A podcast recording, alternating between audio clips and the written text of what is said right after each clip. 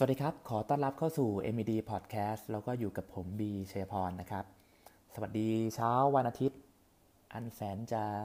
สบายๆสดใส แล้วก็หลาย ๆ คนอาจจะนอนยืดเหยียดขี้เกียจอยู่บนโซฟาเหมือนผมนะครับ วันนี้ก็เลยหยิบยกบทความที่เหมาะกับความขี้เกียจในวันนี้มาชวนพูดคุยกันครับ บทความที่จะมาชวนพูดคุยกันในวันนี้ครับ เป็นบทความที่มีชื่อว่าขี้เกียจแต่ประสบความสำเร็จมีจริงหรือ ตอนเด็กๆครับ อาจจะเคยได้ยินคำพูดประมาณแบบนี้กันไหมฮะ ประมาณว่าขี้เกียจแบบนี้ จะไปทำอะไรกิน ขี้เกียจแบบนี้ไม่มีทางประสบความสำเร็จหรอก ขี้เกียจแบบนี้เป็นเจ้าคนนายคนไม่ได้หรอกนะครับ ถ้าเกิดว่าเราพูดถึงความ make sense แบบง่าย ๆ ก็อาจจะถูกต้องนะ คนขี้เกียจก็เท่ากับคนล้มเหลว ส่วนคนขยันก็เท่ากับคนที่ประสบความสำเร็จ แต่ว่าในความเป็นจริงตรรกานี้ก็อาจจะไม่ได้เหมาะกับทุกคนแล้วก็ อาจจะไม่ได้สามารถใช้กับทุกสถานการณ์บนโลกใบนี้ได้นะครับ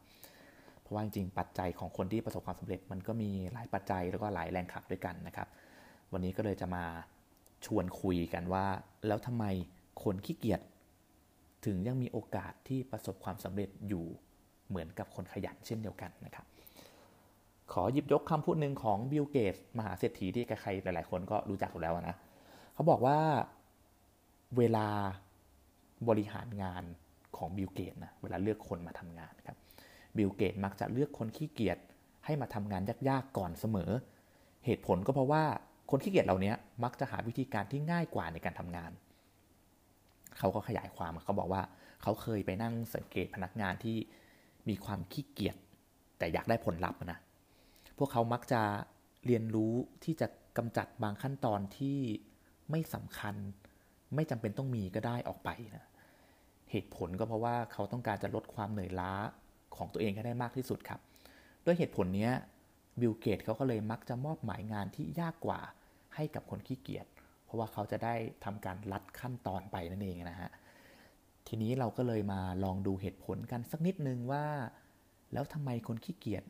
ถึงมีโอกาสประสบความสำเร็จไม่ต่างกับคนขยัน เช่นเดียวกันในเวอร์ชั่นแบบง่าย ๆนะครับ เขาบอกเอาไว้ว่าคนขี้เกียจ มีความคิดแบบผู้ประกอบการ ความหมายนี้ก็คือ คนขี้เกียจส่วนใหญ่มักจะมองออกครับว่าขั้นตอนไหนควรมีขั้นตอนไหนไม่ควรมี หรือว่ากระบวนการไหนที่มันทำให้เสียเวลาเป็นการทำงานที่ค่อนข้างซ้ำซากจำเจ ไม่ก่อให้เกิดประสิทธิภาพครับ คนขี้เกียจก็มักจะ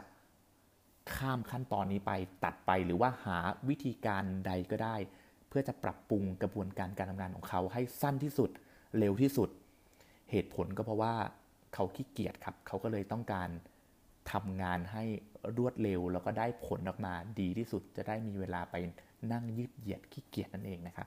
ข้อที่2ครับเขาบอกว่าคนขี้เกียจมักจะมีความคิดสร้างสรรค์ ตามปกติแล้วของคนขี้เกียจเนี่ยเขามักจะให้ความสำคัญกับเรื่องเวลาครับ เพราะว่าสิ่งที่พวกเขาอยากจะทำก็คือทำให้แบบชีวิต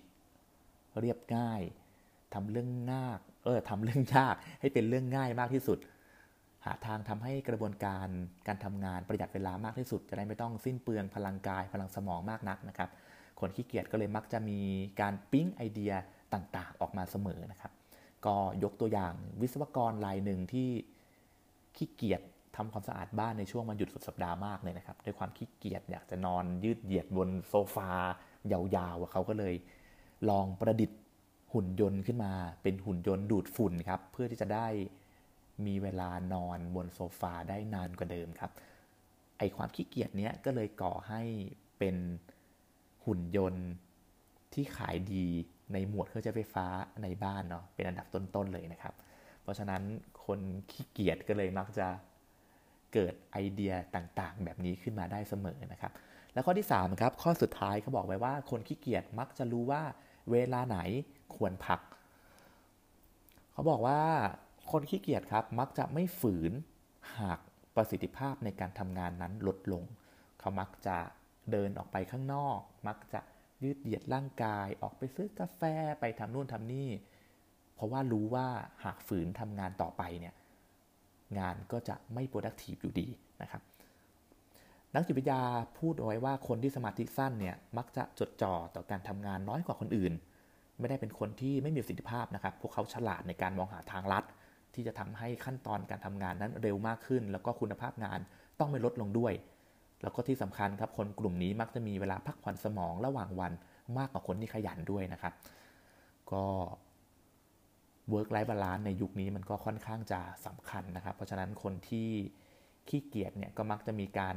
วางแผนงานเอาไว้ค่อนข้างชัดเจน มีการจัดระเบียบความคิด เวลาไหนควรพัก เวลาไหนควรไปต่อค่อนข้างชัดเจนนะครับ ทั้ง 3 ข้อนี้ก็ผมสรุปเร็วๆแล้วกันนะครับ ก็คนขี้เกียจ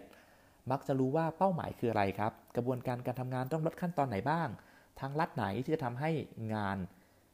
มีคุณภาพที่ดีขึ้นรวดเร็วขึ้น รู้จักผ่อนคลาย รู้จักแบ่งเวลาพักนะครับ แล้วก็สิ่งสำคัญเลยก็คือคนขี้เกียจ